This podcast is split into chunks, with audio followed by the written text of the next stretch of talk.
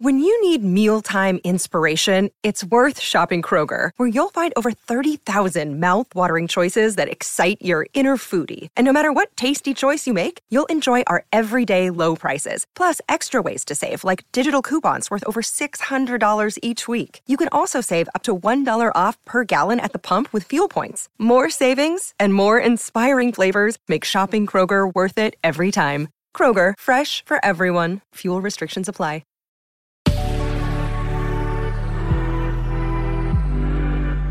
Good Risings, I'm Colin Bedell. Today is Thursday, June 10th, and this is The Rising Sign. So there is nothing worth talking about more than the solar eclipse in Gemini happening today. So eclipses, everybody, are a big deal. And I want you to reflect on what emerged for you 2 weeks earlier during the lunar eclipse in Sagittarius on May 26th. And if you're feeling especially adventurous, you can actually reflect 6 months earlier to the lunar eclipse in Gemini on November 30th in 2020. Because a solar eclipse is a supercharged new moon that corresponds to the full moon in the same zodiac sign 6 months earlier. Okay, so one more time, I want you to think about what emerged in the lunar eclipse in Gemini around November 30th, 2020. Then cross-reference that to a continuation or a turn of events under that particular theme under the lunar eclipse in Sagittarius on May 26th of this year.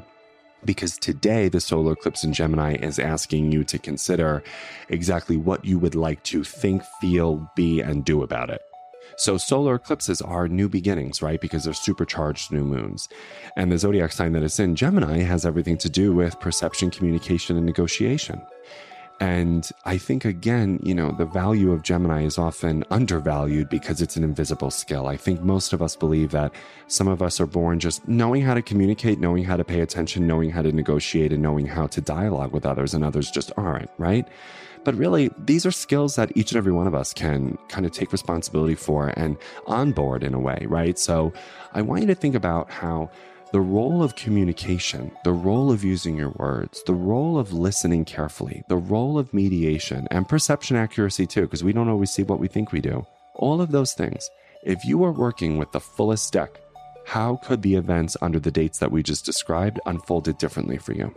And maybe you want to have an honest conversation with yourself and take some personal inventory, like, oh, I could see where I didn't use my words carefully, or maybe I could see where I over-communicated or under-communicated. Right? And I would really like to take it upon myself to learn the right way, the righteous form of dialogue and communication, because I could see where I complicate my personal, professional, relational success because I'm not using my words carefully, because I didn't think to take it upon myself to learn how. So the solar eclipse in Gemini is asking us to really begin again and have a fresh new way of looking at words, language, perception, listening, compromise, communication, all those things. Because when we really do strengthen those particular areas in our life, I am telling you right now, there is hardly any arena, if any, that will not be positively uplifted by a strong level of verbal communication skills and accurate listening and the ability to dialogue with other people to understand them carefully.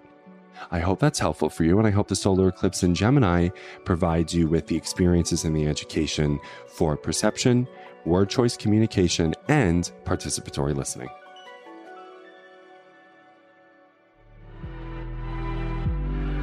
I'm Colin, and you can find me at Queer Cosmos. Thank you for listening to The Rising Sign. I hope you enjoyed this episode. Be sure to check out other Good Risings offering available in our feed. Have a great day, everybody. Bye.